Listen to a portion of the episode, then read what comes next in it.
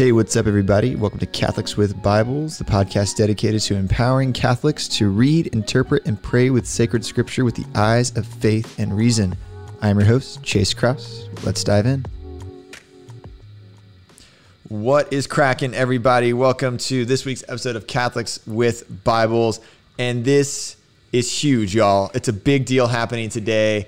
This is the, the beginning of a new era on Catholics with Bibles. And it's because I, for the first time in this year and a half podcast, have a co host. And I'm going to make him do it forever and ever and ever until the end of the world. And it's going to be great. His name is Ryan Pollock. Ryan, what up, dog? Hey, brother. It's great to be with you today. Yeah, man. It's uh, so for everybody listening, tuning in, and maybe this is you tuning in for the first time. Um, so we've been doing Catholics with Bibles since COVID, March of 2019. Yeah, that was COVID 2020. That's when uh, 2020. That's when COVID came to our shores. I yeah. think. Yeah. Yeah. And so we we started the podcast then, um, and honestly, it was one of those things where at the parish they just kind of looked at me and was like, Chase, you know how to do media stuff, right? And I'm like, yeah. They're like, can we just give you money and you do stuff? And I'm like, Sure. You know, you're not the youngest staff member anymore. That's I don't true. Think I'm not. They might pass this off to somebody else. That's right. Yeah, I'm, I'm, not not as fresh and sprightly as I used to be. But uh, but it's also it's, it's been fun. It's been awesome. Everybody who's been uh, listening to the show um, has been growing and it's been great. And so Ryan is relatively new to our parish. And he's actually relatively new to the church in you, general. You know what? Uh, August first, we completed um, one year in the Catholic Church. Man. So we're uh, we're we're fresh off the boat, as you say. Fresh um, off the boat, Catholic. It's been a wild wild time to be Catholic. I'll tell you that right now. Yeah. Um, you don't want to hear me talk about how the virus makes things weird because everybody has a million stories about that. But uh, let's just say it was a wild time to join the church, but we're happy to be here. Yeah, man, that's awesome. So, uh, if, this, if this is your first time with the show, we always start with a Greek or Hebrew word of the day. And I say that with a very big grain of salt, as in sometimes I forget and sometimes I just don't have one. But today we do. And so, Ryan, hit us with this Greek or Hebrew word of the day. Let's see. How about we do uh, Vasilia, which is uh, Greek for kingdom. And if you look at the Gospels, you'll notice that Jesus, whenever he talks about the gospel or the, the good news uh, coming from God his Father, they're going to talk mostly about the kingdom, the kingdom of God being at hand, the gospel of the kingdom, all of that good stuff. Jesus in his person being and enacting the fulfillment of all these great promises that have been made to Israel throughout the centuries and millennia. So that's a fun one. If you yeah, uh, if you have to memorize the Lord's Prayer in Greek um, in your Intro to Greek class, you're gonna get oh, some, yeah. you're gonna get some Vasilias in there and some Vasilefs or, or kings or rulers. Yeah, for, when I did Greek, they didn't really make us memorize anything in Greek because oh. our, our professor was like, "You're never gonna read Koine, or you're never gonna speak Koine Greek ever in your life. You're always gonna just be reading it out of the Bible." So like the way he tested us, everything was just he had the Greek text in front of us and said translate Hmm. And I mean, eventually, right? That's not how we started, but we we did it all in modern, sort of as a living language. So we used oh, all of the modern pronunciations just with the Koine text. Oh, so interesting. My, my teacher was really cool and strange. He would uh, he would take like a big bag of toys and throw them on the floor, and then like in Greek, call to people in the class and tell them to go pick up the GI Joe or whatever and wave it up in the air in Greek, and then you could. Interesting. So it, it was really fun. As a result my Greek is actually much better than my Hebrew to this day because we got to have a lot of fun with it. Well, my Hebrew is self-taught, and so it's garbage. Um, garbage. Yeah, that's right. Um, and so I, I, bought the course from the same uh, Bill Mounts is the guy. Yeah, um, Mounce. yeah, so Greek grammar and Hebrew grammar. Yeah, that's yeah. the Greek we use, the Greek yep. grammar we use. And so our professor was more of a uh, what's it called? More of a guy who would make sure we were just using his text right. And so the, it was more of like Socratic conversational workshopy type classes, the professor really wouldn't lecture on Greek grammar. I mean, he would sometimes, but we just use Bill Mounce's stuff essentially. Um, and, uh, and and that might have been part of the reason why our professor was just like, we're just going to read the Bible because that's literally why you're taking this class is to read the Bible. Like, because uh, like Koine Greek, nobody speaks Koine Greek. Like, it's not sure, the thing. Sure. Um, but anyway, so that's cool. Um, yeah. So if everybody maybe just tuning in for the first time, uh, it's always really important that we talk about Greek or Hebrew, at least uh, in the sense of um, knowing what the words are in the written language, in the primary language, right? And so a quote I love um, is actually, you know, Saint Therese. I'm going to paraphrase it. She says, you know, she had, she was quoted saying, you know, how I wish I could pray with the Bible in the language it was written, right? Just because the the more you know, the better you can pray to a certain extent, right? So um, knowledge is not something that's a hindrance to prayer. If it's done right, it can help prayer, can help your relationship with God, right? I even think about when I, the first time, and I probably talked about this on the show before, um, when the word blessed in English, right? Um, there's actually multiple words in Greek that can mean blessed, but I remember the first time I quote unquote discovered. Um, I didn't discover this, but in my brain I discovered it. Um, when you look at makarios in Greek, right? Uh, so blessed, you know, uh, blessed are the poor in spirit, for there's the kingdom of God. Um, it's an adjective. It's it's describing the state of the being of somebody who is something, right? But when uh, Elizabeth greets Mary, uh, I think that the Greek is like Ulu Kaimon or something like that. I just totally butchered the pronunciation. But anyway, but it's translated in English, blessed are you among women. But it's not makarios. It's not a it's not an adjective. It's not describing the state of Mary. It's a verb in the is it uh, past, present, or whatever tense of it, it's something that happened in the pre- the past, but that's currently affecting your present reality, right? So when Elizabeth is talking to Mary, it's saying something happened to you in your past that's currently affecting your present your present, right? Namely, you were you've been blessed, and that's affecting me, right? And so when I first saw that in the Greek, you don't get that in English. It's just it's blessed, you know, it's blessed, you know. Um, and so just those, and I was just like, man, yeah, like just praying with that with Mary, you know, it's uh, it's helpful. Not that everybody has to study Greek and Hebrew, but it's never hurt, you know. yeah. At, the same time, we we don't want to, we wouldn't want to be elitist about it, or no, we wouldn't yeah. want to say that it has some, like that. The, there's some folks that you hear sometimes talking about Hebrew and Greek as if they're these magical languages. No, yeah, and, yeah, um, it's not as if a, a, a, mastery of these languages or the or even the biblical text will just divine all of these right. ancient secret wisdom sayings to you or mm-hmm. something like that. And uh, it doesn't make you holier. No. I remember one time I was, I was in confession and in my undergrad I was studying spiritual theology. So it's a study of how God communicates through us through prayer, right? And so you read a lot of church uh, doctors of the of the church, you know, spiritual doctors of the church. And so I was reading all these texts about, you know, how to live a virtuous life, how to be a moral person, how to grow in holiness, all these things. And I was in confession. I was just really angry. I was like, Father, why do I keep doing this thing? Like, I know better. I literally read about it every single day. And he looks at me. He's like, you know, knowledge doesn't like make you holy, right? Knowledge puffs up. Yeah, that's right. Saint Exactly. Paul saith. That's right. And so I, I remember in confession, I was just like, cut me deep cut me deep, Father. You cut me real deep. um, but yeah, so on, on, the show today, so we've been going through this study. Uh, we've been studying politicizing the Bible. This, book by Scott Hahn and Benjamin Wiker. Um, kind of seeing how historical criticism has kind of brought biblical interpretation what it is today. But we're taking a hard pause because Ryan's here. And uh, we're kind of shifting gears a little bit. And I wanted to take this time, Ryan, for you to just kind of tell your story of how you kind of ended up in in the church, right? So you kind of tell us a bit of your background. I'm trying not to say anything that you were before. Um, to, yes, spoiler alert. Um, but yeah, so Ryan, just introduce yourself and and you know where, where how were you raised, kind of how you came into the faith, all that good stuff. Sure, I, I was raised a nominal Baptist in a family of lapsed Catholics. So um, dad's side wasn't terribly religious, but on my mom's side, everybody uh, actually got their sacraments at St. Louis here no in town, way. not not far away from us here at all. But uh, they were lured away by a particularly charismatic Baptist pastor once upon a time. And it, it, for, at least for my grandmother and my mom, uh, this was probably the first time, at least in their words, that they really understood what the gospel was. If you hmm. if you talk to them about it, they'll say, "Yeah, we didn't really understand the mass, and catechism was kind of boring, and it just seemed like dull, lifeless religion, the way that a lot of Protestant critiques work." And uh, I don't have any reason to disbelieve them. Like their priest may have been a bad preacher and a bad right. catechist and all that stuff. So for whatever reason, they were lured away to the Baptist church. But as a result, we never uh, we never fit in culturally with the Baptists because we didn't think it was bad to drink alcohol or play cards or you could dance. we could dance, right? so we weren't fundies in that way, and so um, we were just never very good Baptist culturally. So I get to college and uh, I'm a biblical studies major. Probably our degrees, undergrads, probably have a lot in mm-hmm. common there.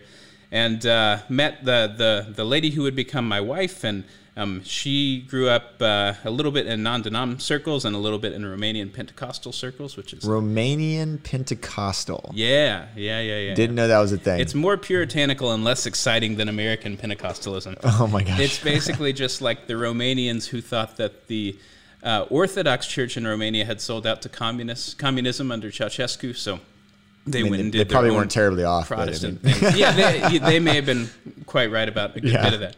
So, uh, but neither of us were terribly attached to our traditions, and so we thought, well, what church should we go to uh, if we're going to get married and um, live together under one roof? We probably had to go to the same church. It's not the case for everybody, but that's what, what we wanted to do. And so there was a really lovely Episcopal church about a mile away from where we were living in Dallas at the time. And so we go there and we start plugging in. And really, from the first time that we arrived, we thought, we can't go anywhere else. This is just, I mean, their liturgy was, was beautiful. And so for, for people who are like lifelong Catholics and have not been to a whole lot of Protestant or Baptist services, you're going to have something like a hymn sandwich liturgy. So you're going to have three or four hymns at the beginning, and then you're going to have a sermon that goes from 30 to 45 minutes, even an hour in some places, and then three or four hymns at the end. So there's no like, there's no incense and there's no candles and there's no processions. Mm. There's no beauty. yeah, there's nothing beautiful about Yeah. it. So anything that's, uh, it's not to say there's no beauty, but like Sure. there's beauty in the right teaching and preaching of the Word of God. But the aesthetic sense has been totally robbed due to that radical wing of the Reformation. Um, Iconoclast, man. yeah, yeah, huge iconoclasm that happened. So we were bowled over uh, by the beauty of the Episcopal Church, who had uh, preserved a lot of those things that in the Reformation the other uh, branches were content to throw away. Now we came to find out that uh, we were part of a like high church or Anglo-Catholic stream of Episcopalian thought here. So these are folks who were going to the Catholic buffet and taking as many different things off of it as they could while trying to still remain Protestant. So it's, a, it's kind of weird how that works. But anyway, uh, I end up going to seminary um, in the Episcopalian tradition and thinking like, well, my my uh, my BA and BS, Bachelor of the Arts in uh, Biblical Studies, like maybe this is the telos of it. Maybe this is what I'm supposed to do is become an Episcopal priest. So um, I do that. I go to seminary and I'm happily ordained afterwards for about three years until I come across the uh, the writings and the works of Saint John Henry Newman. And Newman, of course, Newman was gotcha. Newman. Yep, the old the old Newman gotcha. He uh, he did a lot of what I did. He he was thinking a lot of the same thoughts that I was thinking, and I had I learned about him earlier, the course of my life might have been really markedly different. But he has this theory called branch theory, where he says that the Catholic Church, Roman Catholic Church, and the Eastern Orthodox Church and the Anglicans are part of three branches of one tree called the One Holy Catholic and Apostolic Church. And he tries to read the contemporary theology of uh, 19th century England in terms of the fathers and in terms of the early church and all of that stuff. This is very controversial, and the Church of England gets very mad at him for this. But he says we can we can derive some sort of synthesis here. We can all get along. We're all really saying the same thing. So he starts writing all these books, and uh, a movement happens there at, at Oxford, creatively called later the Oxford Movement. And uh, Very creative. Creative they- titles all around. very- but their whole mission was let's recover the Catholic aesthetic and let's recover as much Catholic theology as we can and let's stop being so Protestant. Like, what, what was this all for? Mm-hmm. Anyway, he eventually realizes that he's constructed a house of cards. He's made something that approximates and looks a lot like Catholicism, but at the end of the day is separated from the See of Peter and that doesn't have all the sacraments. And even if you can convince a bunch of Anglicans to read Thomas Aquinas, you're not going to make them Catholic just by them agreeing and checking all of those boxes. Anyway, so he converts in 1845. Um, and, and you can imagine like what the backlash would be if C.S. Lewis converted to the Catholic Church or yeah. Billy Graham converted to the Catholic Church. He, he's he's a giant public figure in that way, and so everybody's mad at him, and Rome doesn't quite know what to make of him. They're not sure if they can trust him, and all of his friends sort of abandon him or whatever. But uh, I realized that I was doing his same thing. I was trying to build this house of cards out of little bits of Catholic theology here and there and practice and sacraments without having the things that are essential. Yeah. Um, so once I realized that I was doing that, once I realized that I was basically a, a silly historical revisionist, and that, uh, you know, uh, I, I really truly believe that the Catholic Church is the one Jesus founded. I said, there's no reason for me to protest anymore. If I'm going to be a mm. Protestant, I have, ought to have something to protest. And I just ran out of reasons to, to not join. So So you were you were a full fledged fledged Episcopalian priest though. I was. Right? Yeah. So you Yeah. were you were like in the thick of it when you realized deep. all of this. Right, right, right. It's not like you were in seminary casually studying. It's you were you were out of it. Yeah, yeah. Well, I really believed in um, something like that Oxford movement vision that the best of Anglicanism is the extent to which it can uh, synthesize and adopt all of these Catholic practices in a particularly English way. But if you care about um, English Catholicism, you realize that there was always a Catholic Church in England. It was Right. suppressed and people were martyred and it was uh, outlawed at certain times, but there were always Catholics in England. There was always kind of an English way of doing Catholic Christianity, and it wasn't the Church of England. It was the Catholics who had been driven underground. So now, of course, there is the uh, personal ordinariate of the Chair of St. Peter, which is a group of Anglicans that appealed to Pope Benedict in, I think, 2010. And they said, hey, our church is doing some weird stuff. Um, they're changing, and, and the Episcopal Church broadly is mainline Protestantism. So I was a part of a really like sort of conservative You were niche- Catholic. you were yeah, niche I, I was a really like really, yeah, a weird little tribe.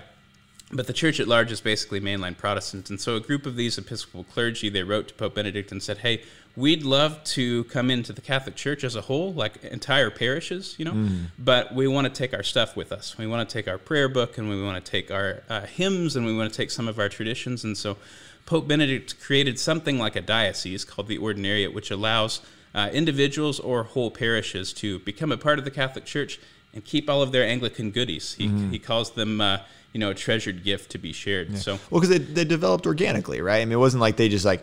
I mean, like when when the uh, the Church of England was founded, they essentially they didn't like just all of a sudden change everything in the liturgy. They just like, nope, Henry's the boss now, and like you know, and so a lot of that stuff does have organic roots. Obviously, the translation had to happen, but after that, so I, I think yeah, definitely the reason I think Pope Benedict was like, yeah, totally cool. It's because he you can look at the text and say, oh yeah, these are beautiful prayers, and like this is this wasn't something that they just arbitrarily made up. It's like these developed from liturgy, like organically. Yeah, so like at home, our family doesn't pray the Liturgy of the Hours. We pray the Book of Divine Worship, which Hmm. is like the Liturgy of the Hours, but it's like the parts of the Anglican tradition that have been adopted by the Catholic. But it's like Church. Shakespeare. Uh, it sounds a lot like there's there's these and thous and thines and all that stuff. Um, so, like the Catholic Church has only been doing English liturgy since Vatican II. Right, Um, yeah. But but there's been uh, people trying to uh, pray using Elizabethan English for you know 500 years now. So there's Yeah. this whole treasury of prayers and a whole liturgical tradition and. Um, I still maintain the best music, the best Christian music. Uh, certainly the best use of the Psalter and chant and things like that. Uh, so Anglicans, when they convert, when they finally come in to feel communion with the Catholic Church, have a lot of stuff that the church says, "Yeah, we want that." Yeah, You know, that's great. Come on in. Yeah. So I guess you know um, things are always interesting to me, especially on the show. Obviously, Catholics with Bibles, we always talk about Bible stuff. So it, when you were Episcopal, Episcopal priest, do you guys just rock that King James pretty hard, or like like is that like the only Bible you used? No, no, that's funny.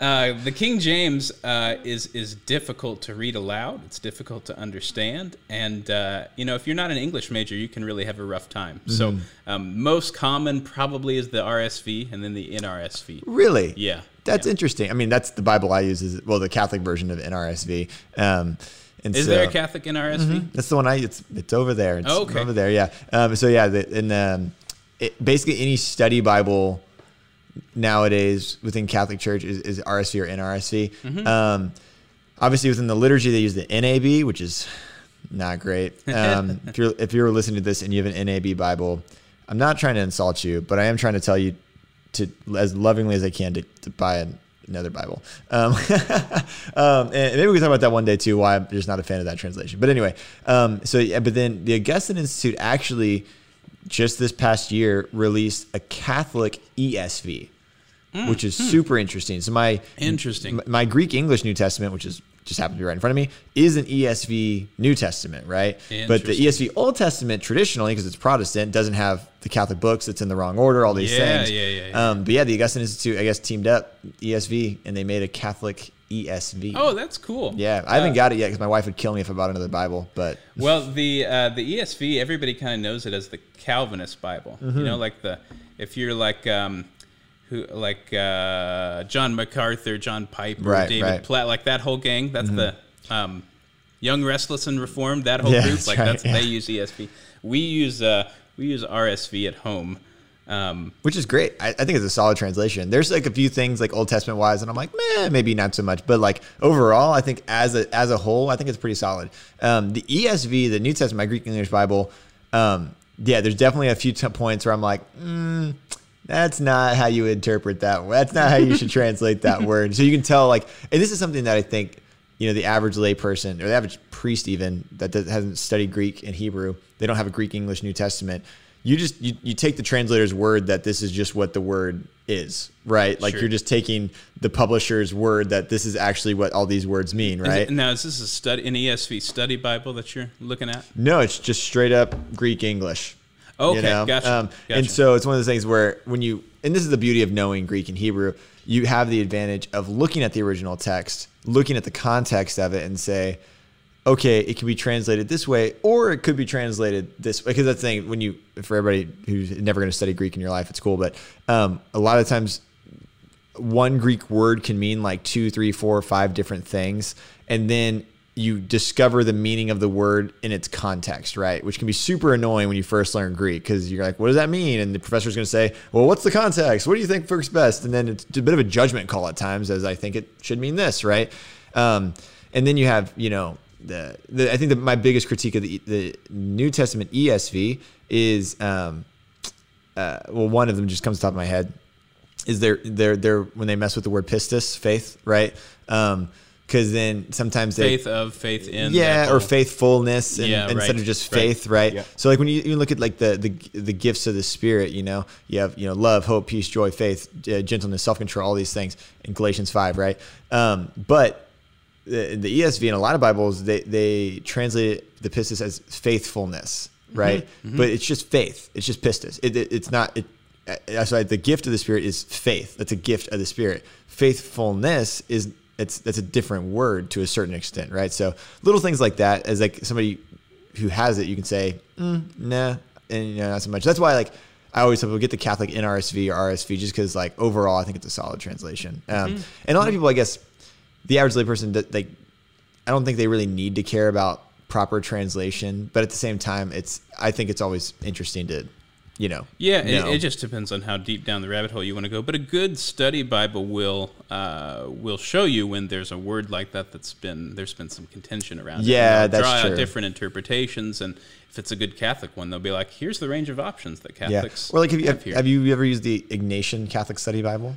I don't think so. So Scott Hahn was part of that team, um, and so uh, that's the, so they have a New Testament Ignatian Catholic Study Bible, and it's kind of a monster. Like it's just big, like you know, it's meaty, um, but it's actually really good. It's like orthodox, solid content. Um, they're method C exegetes, so they really they they'll use the tools of the historical critical method and Bishop Barron's new series that he uh, his new yeah, Bible that yeah. he's coming out, that looks really cool. I have I have the Gospels. A, it's going to take up a whole bookshelf when it's finished, yes. but uh, yeah. it's it's super cool. So I actually used um, I, my wife and I own the Gospels. This first one. It's actually it's great. He uses the RSV or the mm. NRSV. Um, that's like the main translation. So that Bible, he didn't mess with translation. He just added all the commentary, commentary. the pictures, yeah. which is beautiful. Um, I actually have all my our confirmandi like they have to buy the Bible, like cool, and use it. Um, and so, and he, I think the cool thing about that project, he's just trying to make the Bible beautiful, which I respect. Like we called them confirmands in the Episcopal Church. Con, con, you calling them confirmandi? That's cool. Yeah, yeah, I'm, in, I'm, into that. Yeah, I don't.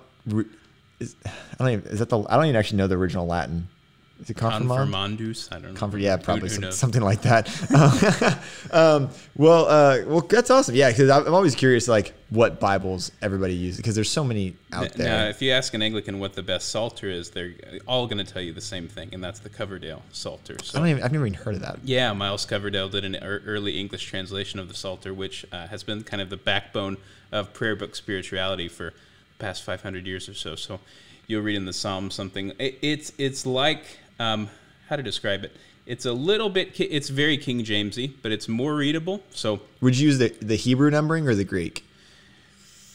Now that I can't remember, yeah. I have to go look that up. But you'll you'll hear something like. Um, like as the heart desireth the water brooks, so longeth my soul after thee. So you'd have to look up what heart is, and you, and you, realize it's a deer, and you're like, oh, as the deer pants for the water. Oh, okay, yeah, I get yeah, it, I get it. But, well, and uh, that's the thing. Like you have, and you have these like I don't know if you've seen these like, these um these modern like they're literally titled modern american bibles or something like that like when you go to like a christian bookstore they'll Yeah. have these like translations and you re- look at them and they're trying to literally put the bible into what they perceive as modern american like language right? And then it's problematic because you're just getting so far away from the the literal interpretation right? Just to make it quote unquote sound There was normal. a, there was a, uh, a hip hop book of common prayer once upon a time that came out in the '90s, and it was a, it was a, it was a bunch of like 80 year old white dudes in New York, and they were like, "What do the the youths on the street? How do they speak? We will create a prayer book for them," and it's about as funny as you can imagine. Oh my but, gosh. uh, I don't mind a good modern translation, especially when they try to. Um, you know, they're not aiming for literalism. They're really aiming for readability and, and understanding. So they'll say something like, the Holy Spirit is God's down payment on our future salvation. Like that's, you know, that, that's something that is, uh, it's not beautiful to read, but it really Yeah. gets the idea Sure. across. you I, know? gu- I guess I my thing is, is I think that's a good starter Bible, but it's something where you don't, we don't want people ending there. Sure. Right? Because then you get you just lose some of the meaning, right? So Yeah. like even and that's and this is the way I was formed um, by good old Bill Mounts um, was just like you do your best you can to make a wooden literal translation, and it's going to sound awful in English Sure. and get that right and then say okay now how do we make this readable while keeping it as close to the original text as we can right um, without like overly modernizing it Well, know? and look, you I mean, everybody has the internet. Go on go on to biblegateway.com and you can look That's at every translation in the world all side by side and you don't have to pay for any of it. So That's true. Um, just figure out which one is that you like best and then uh, call email Chase. That's right. and ask him if it's if what do you think about this have. one? What do you think about this one? Uh, well awesome. So uh, ryan suggested a potential new book that we're going to dive into and neither of us have really read this book but we're just going to dive into it and start talking about it in the podcast over the next couple weeks. Totally forgot the name. What was the name ryan? It's called The Unseen Realm. unseen realm by Michael Heiser. Michael Heiser, and he's uh he's like a semi mainline Protestant guy. No, he's a he's a sort of uh, evangelical non-denom kind of a guy. Oh, gotcha. Yeah, okay, yeah. I literally just read the intro, and you're right. He was raised semi mainline. He was in the main line? and then now he is. Sorry, I I read the intro literally early this morning, and I already forgot it. Um, it's gonna be good. It's gonna be a good study. No. yeah, yeah, yeah. yeah. Uh, yeah, and so my gist of the book is um, so you might be asking like why are you talking about a Protestant author on Catholics with Bibles? Uh, and I guess for a few reasons. Um, one, I just don't think we should ever be scared of reading non-Catholic texts because uh, we if we're if we're well formed intellectually, which I think Ryan and I are, um, then you can read it. You can right, hopefully, um, you can read a, a, a non-Catholic text, take the good, and filter out the the garbage. And we're probably going to talk about both of those things, right? Um, so I yeah, I I think it's going to be an interesting book. Um, he's trying to re kind of re-spiritualize scripture away from the rationalistic tendencies of some Protestant schools of thought. That's kind of the vibe I've got. Yeah, absolutely. And, well, and you see this in Catholic circles too. Like, how can we make these ancient texts appeal to the modern man? This is Thomas Jefferson's great project, right? Well, we'll just take out all the stories about miracles, Mm-hmm. Right, Because modern sophisticated people can't believe in miracles, so you Deists, gotta, man. you gotta snip all that out. Darn know? deist. uh, so so Catholics can fall prey to that kind of stuff too. Uh, I, I think it's interesting because it tries to tries to remythologize the Bible. Not that the Bible needs remythologizing, Sure. but i if we're going to get away from that distinctly American rationalistic spirit, which says, well, we just have to. Um, Every every miracle is sort of a symbol for a deeper inner Right. truth or something. Jesus like didn't that. multiply loaves and fishes. He inspired people to share. Yeah, it's right. like, oh my So- gosh, stop it. if we're going to get like all that boring junk out of our system, it would be good for us to consider a world in which, uh, what does Charles Ta- Taylor say? That's that's enchanted. You know, Yeah. a, a, a world full of um, magic and mysticism and demons and angels, and this is very much the world that the Bible belongs to. It's awesome. Well, I think it's going to wrap up today's episode of Catholics with Bibles. My name is Chase. My name's Ryan. Thank you guys. We'll see you next time. God bless. All right, everybody. Thank you so much again for joining us this week on Catholics with Bibles. Going to be diving into that new study with our new co host, Ryan. As always, thank you so much for tuning in. We'll see you next time. God bless.